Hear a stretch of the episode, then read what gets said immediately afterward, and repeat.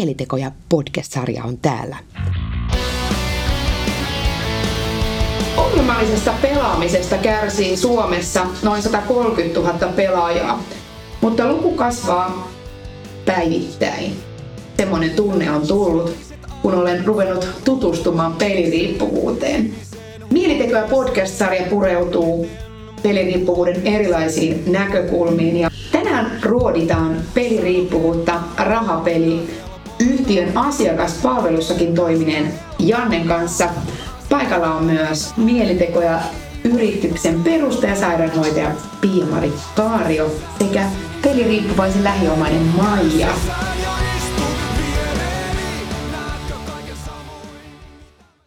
Mahtavaa, että ollaan tällaisella neljän hengen porukalla puhumassa peliriippuvuudesta tänään. Eli tervetuloa teille mukaan. Kiitos. Kiitoksia. Janne, miksi ihmiset pelaa? Se on hyvä kysymys. Se, pelejä pelataan niin monien asioiden vuoksi. Se on jännityksen tunnetta, mutta pääosin haetaan sitä pikatikettiä rikkauksiin. Ja luulen ainakin itsellä on henkilökohtainen kokemus se, mitä on saanut nähdä vierestä, että haetaan sitä jackpottivoittoa, että ei tarvitsisi lähteä töihin ja voisi olla vain rauhaksensa ja rahaa on. Tältä se on vähän vaikuttanut. Mikä siinä pelaamisessa ihmisiä kiehtoo ton niin rahan ja voittamisen lisäksi sun mielestä? Siinä kiehtoo luultavasti se, se, mitä ne pelit tarjoaa. Eli ne tarjoaa just sitä yllätysmomenttia ja just sitä hyvän olon tunnetta kun siihen voitat. Eli voittaessaan se lähtee semmoiset kemikaalit liikkeelle, liikkeelle omassa kehossa, mitkä tuo sitä hyvää olon tunnetta. Minkälaisia pelaajia sä oot kohdannut sun työssäsi? Minä olen tavannut työssä aika paljon erilaisia pelaajia ja just siellä asiakaspalvelun päässä oikeastaan lähtökohta on se, että kun pelaaja ottaa yhteyttä asiakaspalveluun, niin se pelaaja on siinä vaiheessa jo kokenut Eli yleisesti tämmöiset niin sanotut kasuaalit pelaajat, jotka tallettaa pienen summan ja vaikkapa kerran kuukaudessa, niin ne ei juurikaan tule sinne asiakaspalveluun minkään asian tähän. Että se on heille hupia ja ne tekevät mitä tekevät. Mutta sitten on näitä pelaajia, jotka tulee asiakaspalveluun ja ne joko siellä oli niin montaa keissiä, mitä käytiin läpi, että siellä joku saattoi ihan vain tulla keskustelleen ja kertoa kesän suunnitelmista tai omista perhetapahtumista tai mistä tahansa. Että siellä oli pelaajia, jotka halusi päästä tämän niin peliyhtiön kommuuniin sillä tavalla, että ne oli meidän kanssa linjoilla jatkuvasti. Ja. Mutta sitten oli myöskin näitä, jotka haki asiakaspalvelun kautta vielä lisää etuja ja totta kai sieltä tulee paljon syyttäviä sormia, kun pelaaja on hävinnyt isoja rahoja. Siellä on tosi paljon variaatioita, että mitä Joo. siellä tapahtuu siellä asiakaspalvelun puolella. Kyllä. Miltä sinusta tuntui olla niin kuin jotenkin pelaajien, pelaajien ja pelien välissä tietyllä tavalla? No pakko myöntää, että aluksi kun menin sinne töihin, niin mulla oli semmoinen olo, että tämä ei välttämättä ole niin merkityksellistä työtä. Että tämä on itselle niin tämmöistä liukuhihnatyötä, mutta hyvin pian sen jälkeen, kun minä pääsin aloittamaan ne oikeat työt niin koulutusten jälkeen, niin kävi ilmi, että se asiakaspalvelijan rooli, niin se onkin aika tärkeä. Joo. Tärkeä ja erityisesti just siinä vastuullisen pelaamisen ohessa. Eli että siellä on joku henkilö, joka ymmärtää niin sitä pelaajaa, mutta kuin myös sitä pelifirmaa. Niin se oli semmoinen rako, missä oli itse asiassa tosi palkitsevaa Joo. olla töissä ja avustaa. Tuosta vastuullisesta pelaamisesta, niin miten teit koulutettiin siihen asiaan? Tunnistamaan esimerkiksi se, että, tai mistä te tiesit, että, että hei, tämä on niinku ongelmallista, että tämä ihminen tarvitsee esimerkiksi jo mun tukea tässä asiassa? No meillä oli semmoinen hieno etu tuossa, että se pelifirma, mitä edustettiin, niin se oli tosi iso ja siellä oli oikeasti pureksittu tätä vastuullista pelaamista tarkasti. Ja meillä käytiin koulutuksen aikana kaikki ne vivahteet läpi, että mitä asiakas niin ojentaa meille, niin meidän pitää tarttua. Jos siellä niin pelaaja esimerkiksi kertoo, että että pellaan heti, kun tulee seuraavan kuun palkka, että saan ensi viikolla ja tulen peleille, niin silloin me pystyttiin jo merkkaamaan, että hei, tällä henkilöllä ei välttämättä taloudellinen tilanne mahdollistaisi edes pelaamista, ja luultavasti kaikki ylimääräiset eurot, ja ei aina edes ne ylimääräiset, menee niihin peleihin. Eli silloin merkattiin tämä pelaaja, ja meillä oli erikseen osasto, vastuullisen pelaamisen osasto, missä oli sitten henkilöitä, jotka otti yhteyttä näihin pelaajiin ja jutteli heidän kanssa ja kävi läpi, että onko tämä nyt oikeasti sitten se suunta, mitä kannattaa lähteä tekemään. Joo. Näetkö sä itse sellaisia, niin kuin, että, että tavallaan siitä puheesta oli apua niille ihmisille, että ne sitten niin kuin, tulivat kohtuukäyttäjiksi tai toipuivat riippuvuudesta tai muuta? Kyllä. Niitä oli useampia. Erityisesti nuoret pelaajat, vasta 18 vuotta täyttäneet, ei tunne varsinaisesti rahan arvoa ja näitä autettiin paljon. Että oli muutamia tosi surkeitakin tappauksia, että yksi poikakin oli laittanut, laittanut rahansa, se oli kaksi ja puoli tonnia laittanut, siinä oli hänen valmistujaisrahansa. Se oli pelannut ne, mutta se oli viimeisten, viimeisten eurojen aikana voittanut noin kahdeksan tonnia. tonnia ja tuota, se kirjoitteli tästä, että koska niin saadaan talletus kotia päin, että nyt minä kotiin ja lopetan pelaamisen. Ja tietenkin siinähän menee muutama pankkipäivä ennen kuin näkyy tilillä. Varsinkin tähän aikaan vielä näkyy näin. Mm. Mutta kuitenkin se meni siihen, että tämä poika oli jäänyt niin sanotusti riippuvaiseksi ja se palautti ne rahat pelitilillensä ja ampui kaikki tuuleen. Mm. Eli näitä on sitten avustettu tarkemmin näitä henkilöitä, koska ne on kuitenkin, kuitenkin tosi isoja juttuja. Kyllä, joo, ja nimenomaan niin jotenkin kuulostaa hyvältä, että tunnistetaan niitä ensipoireita niin sanotusti, että niihin pystyttäisiin niin kuin mahdollisimman aikaisessa vaiheessa tarttumaan ja nostamaan puheeksi, niin kuin sanottu, huomattu tämän haastattelun Brokkiksenkin aikana, että me ei niin kuin, siihen niin kuin ajaudutaan ja se kierre vaan niin kuin kasvaa, niin sanottu lumipallo lähtee vyörymään, niin että ne ongelmatkin kasvaa samalla lailla. Kyllä.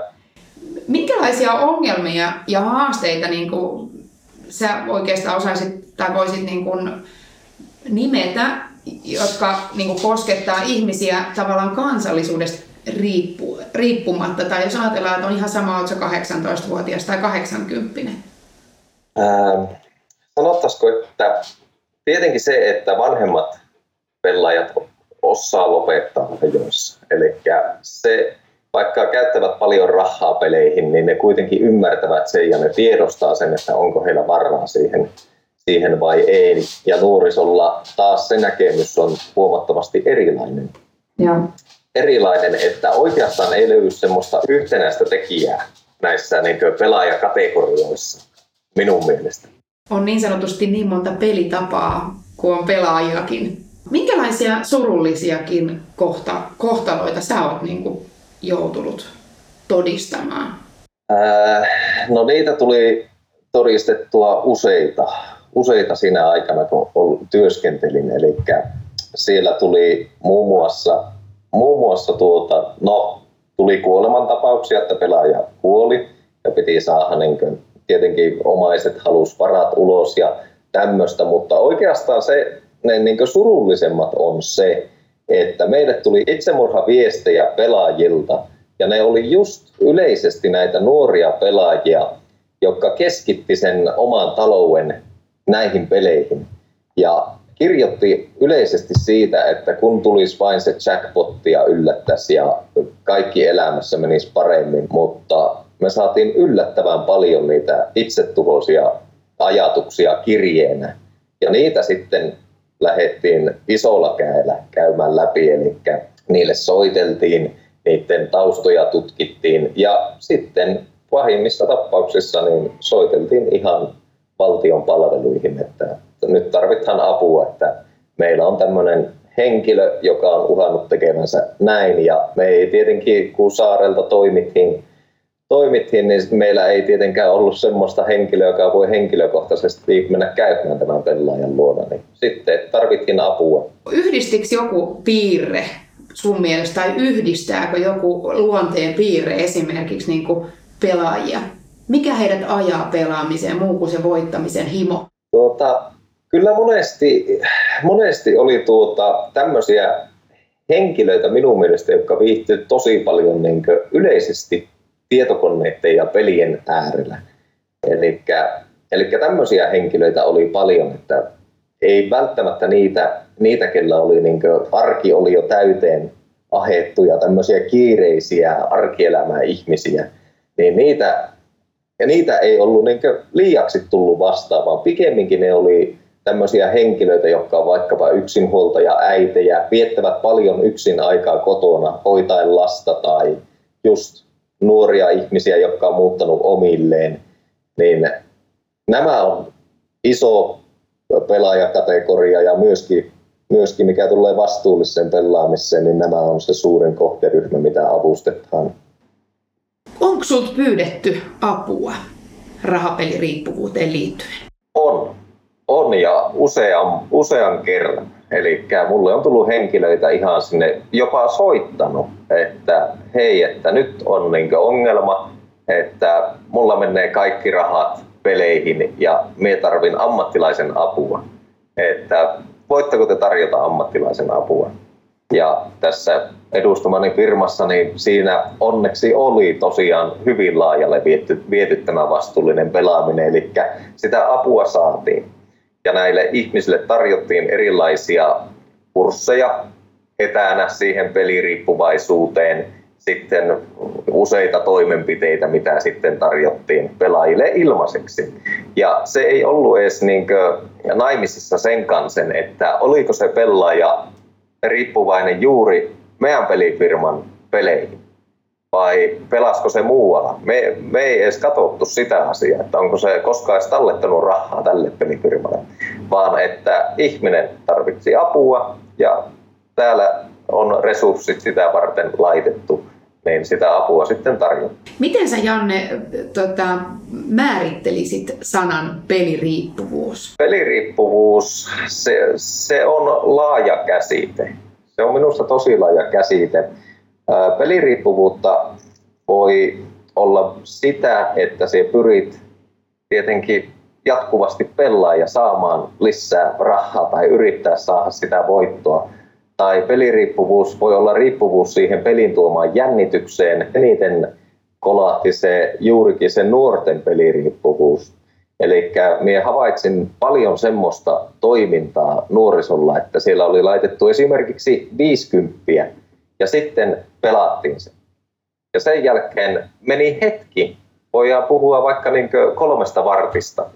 Ja sitten taas laitettiin se 50. Eli se on jäänyt päähän kaiherta, että voi ei, että me hävisi 50, että mitä jos me laitankin 50 euroa pelitilille ja me voitaan sataa sen, niin me nostan sen pois. Ja sitten se jatkuu. Se lumipallo vain kasvaa. Eli siellä on parhaillaan niin pelaajat saanut sen sen päässyt sen yläpuolelle, jopa kolmen sattaan, mutta lopputulos on se nolla. Kyllä. Eli kaikki vain pelataan ja missään vaiheessa ei niin itselle herää se, että nyt jos on 300 euroa voitolla, että pitäisikö se nostaa pois ja antaa tämän asian olla. Mutta selkeästi semmoista niin klausurea ei saa aikaan siihen omaan pelaamiseen, vaan lopputulos on joka ikinen kerta se nolla tuli tuosta just se, että miten rahapeli riippuvainen määritellään, että kun siihen hän on monta näkökantaa ja, ja itselle tuli mieleen se, että henkilö pelaa niin kuin omaan tulotasonsa tai varallisuuteensa nähden niin kuin liikaa tai liian suurilla panoksilla.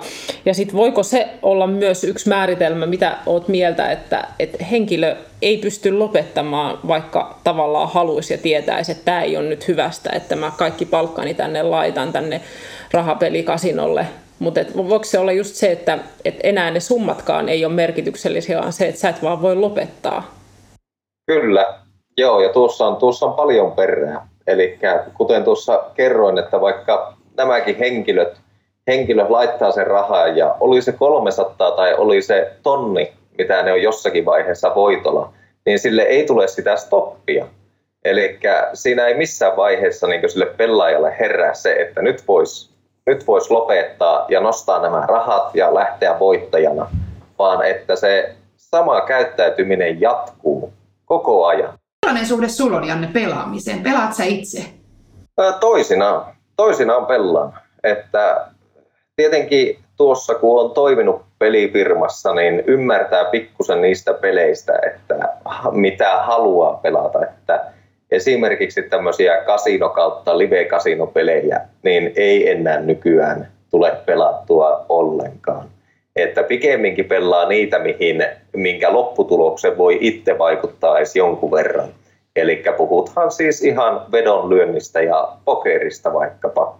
Siis tota, joskus sun kanssa äh, sivuutettiin tätä peliaihetta ihan muussa yhteydessä ja sanoit silloin, että, että siellä niin kuin teillä päin Suomea niin rahapelaaminen on isompi ongelma kuin esimerkiksi alkoholi. Niin kerro vähän, miten se näkyy siellä teidän arjessa? Pitää paikkansa. Eli minä olen esimerkiksi omaa lähipiiriä ja ympäristöä tutkinut ja pikemminkin tässä ollaan niin niistä alkoholipuolen ongelmista alettu pääsemään täällä niin paremmin irti, mutta just tämä rahapeliriippuvuus. Eli omassakin lähipiirissä on paljon henkilöitä, jotka pelaa aivan järjettömiä määriä rahaa kuukaudessa ja jopa niihin on otettu niin nämä typerinä nuoruusvuosina lainaa. Että ollaan käytetty pikavippejä, ollaan käytetty opintolainoja, vastaavia ja ollaan haettu sitä suurta jackpottia, mitä tuskin on olemassa. Oletko koskaan työssä tai lähipiirissä todistanut minkäännäköistä niin kuin rahapeli onnistumista? Siis semmoista, minkä sä voisit oikeasti niin kuin sanoa, että okei, että tuhkimo tarina. Tuossa se oikeastaan hauskasti kiteytyy, koska ei, en ole en ole, että yhden henkilön tien, joka pelaa juurikin vedonlyöntiä ja pokeria työkseen, eläkseen. Ja on siinä, onnistuu siinä asiassa, mutta nämä, jotka just pelaa kaiken mitä on, niin toki ison yleisön ääneen tai kuullessa sitä kerrothan sitä tarinaa, kuinka voitti 10 tonnin tai 15 tonnia jostakin nettikasinolta. Mutta koskaan ei puhuta siitä, että paljon sinne on laitettu ja paljonko tämä voiton saannin jälkeen tästä summasta, summasta pelaattiin ja paljonko siitä on tänä päivänä jäljellä. Se on ja juuri näin. Niitähän ei ole. Että mm. jos pikavippi firmoista tulee kirjeitä ja laatikot täyttyy, niin kyllä minusta tottuus on joku aivan muu. Mä oon kuullut sellaista, että on semmoinen sanonta, että talo voittaa aina, eli se kasinotalo, joka pyörittää niitä pelejä, niin ne, on, ne pelit on mietitty niin, että se talo lopulta jää niin kuin voitolliseksi, että tappiolla tätä hommaa ei tehdä, niin mikä oli niin kuin vaikka tämän sun peliyhtiön niin kuin kanta siihen, että he kuitenkin niin kuin, he auttaa niin kuin näitä, joilla tämä pelaaminen on muodostunut ongelmaksi, mutta samaan aikaan he kehittää uusia pelejä, joiden tarkoitus on koukuttaa lisää ihmisiä. Niin näkikö he omassa toiminnassa ristiriitaa tai tuliko sulle niin kuin työntekijän näkökulmasta, niin tuliko niin kuin ristiriitaa tässä asiassa, että toisaalta niin kuin halutaan auttaa, toisaalta taas sitten laajennetaan sitä pelimerta yhä vaan laajemmaksi? Voi, kyllä tuli. Kyllä me monena aamuna, kun menin töihin, niin mietin, että herran tähän, että täällähän niin tarjotaan pelejä, mutta samaan aikaan autethan niitä, niitä, jotka pelaa liikaa, mutta kuitenkin pyritään tekemään bisnestä. Mm. Niin se ehkä oli siinä loppuvaiheella myöskin semmoinen yksi iso tekijä, mikä häiritti sitä omaa toimintaa. Että, että tuli vähän semmoinen niin pyhimysolo mm, siinä, että että siinä, se on kyllä aivan tosi, tosi se. Ja myöskin kun puhuit tuosta, että talo voittaa aina, niin se todellakin on näin. Eli talo siis voittaa aina. Ja, ja jos se ei voita, niin jossakin vaiheessa se voittaa kuitenkin. Eli joka ikinen kasinopeli, mitä tarjotaan verkossa, perustuu samaan laskentatappaan, mikä tulee rulettiin. Eli rulettiakin, kun pelataan miljoonia miljoonia kierroksia, niin se, se menee aina, oliko se 7 prosenttia kaikesta jääpi talolle niin plussaa. Että kun puhutaan lukemattomista kierroksista. Palataan ihan hetkeksi äh, vielä taaksepäin. Sä sanoit, että tunnet myös niin kuin ammatikseen pelaavia ihmisiä. Mikä sun näkemys on itselläsi? Onko nämä ihmiset myös jollain tavalla rahapeliriippuvaisia? Öö, no, niitä henkilöitä, joita tiedän, niin ne ei ole rahapeliriippuvaisia. Ne pikemminkin on sen kaiken yläpuolella ja ne joutuu sitä tekemään oikeasti työkseen. Eli heillä ei ole enää pois pääsyä niistä peleistä. Jos esimerkiksi tämä henkilö, kenet tiedän, niin se on aloittanut pelaamaan 18-vuotiaasta. Ekat kolme vuotta se teki ainoastaan tappiota, jonka jälkeen se päätti, että hän tekee tästä itselle ammatin ja sen jälkeen alkoi tulla niin tuloksia, eli opiskelun myötä. Mutta se ei pääse enää siitä oravan pyörästä irti ennen kuin tavallaan on tehnyt itselle loppuelämän eläkkeen verran rahaa, koska, koska pelivoitosta ja muista ei makseta eläkkeitä ja muita, ja muita tuloja ei ole. Mm, niin mm. Se, siinä tulee eräänlainen ansa mut, sitten vastaan. Mutta onko mahdollista edes niin kun, teoriassa, että tämä ihminen voi vielä hävitä kaiken? Äh, hänen mukaan ei, ja myöskin Miela on olla sitä mieltä, että ei, että se, tuota, se on noin 25 vuotta tehnyt nyt sitä ammatikseen, ammatikseen ja on kyllä niin kuin, tosi järkevä taloudelliselta kannalta, eli tavallaan se raha ei seuraa matkassa, vaan että se sitten on sijoituksia tai muita. Aivan. On tosi harvassa, jotka pystyy tekemään niin määrittämään oman elämän kulkemisen sen pelaamisen kanssa. Että Aivan. Sitten jätetään se työelämä muuten pois, mutta myöskin se pointti on, että kun lähdetään miettimään vedonlyöntiä ammattina, niin se on järkyttävä määrä informaatiota, mitä pitää opiskella, reenata ja tehdä jatkuvalla syötöllä, koska liigat muuttuu, pelaajat vaihtuu, koko ajan on muuttuvia lenkkejä, mitä pitää osata seurata ja ihmetellä. Kyllä. Minkälaisia haittoja sä oot tunnistanut niin kuin sun lähipiirin elämässä tai sun asiakkaissa? Ää, no, tietenkin se, että nämä henkilöt, jotka on lähtenyt esimerkiksi pikavippejä hakemaan pelaamista varten, niin luottotiedot on mennyt. Se on yksi aika semmoinen suuri, suuri tekijä, mikä monilla pelaajilla myöskin siellä pelifirmassa oltuani, niin kertovat siitä ongelmasta, että luottotiedot on mennyt näiden pelien vuoksi, että tavallaan se raha kuun alussa, kun saahan, niin ensin pitäisi osata maksaa ne vuokrat ja kuluvat laskut ja tämmöiset.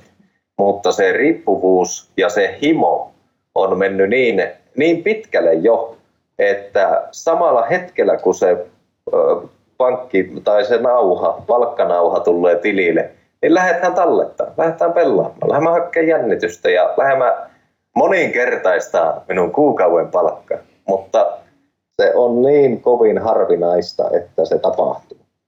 Jälleen kerran pallaan näihin nuoriin, nuoriin pelaajiin, että kun ne näkee sen rahasumman siellä siellä pelitilillä, että sulla on esimerkiksi tuhat euroa siellä, niin sitä osaa vain niin katsoa, että no nyt mulla on tuhat euroa tuossa ja me laitan vaikka kahden euron panoksen, niin mulla on 500 pyöräytystä. Okei. Mutta sitten taas, jos näille henkilöille tois sen tuhat euroa 20 seteleinä tuohon nokan eteen ja kysyä, että laitaks kaikki tuonne peleihin, niin mikä se vastaus olisi? Mm. Todennäköisesti ei. Todennäköisesti ei. Eli tavallaan siinä katoaa se, se ymmärrys mm-hmm. siitä rahasta, koska se on vain pieni pieni luku siellä. Mutta sitten kun se onkin könttärahaa silmien eessä, niin se vasta silloin realisoituu sille mm. pelaajalle, että ei herran tähän, että nyt, nyt pitäisi jotain toimenpiteitä miettiä. Ja tämä on just näin, että myös meillä aukeaa silmät, kun me saadaan Janne kuunnella sun kokemuksia rahapeliriippuvuuden tai paremminkin rahapelaajien parissa toimineena. Nyt sait siis kuulla Mielitekoja podcast-sarjasta Jannen haastattelun ensimmäisen osan. Pysy kuulolla ja kuuntele, mitä muuta kerrottavaa Jannella on rahapelaamiseen liittyen.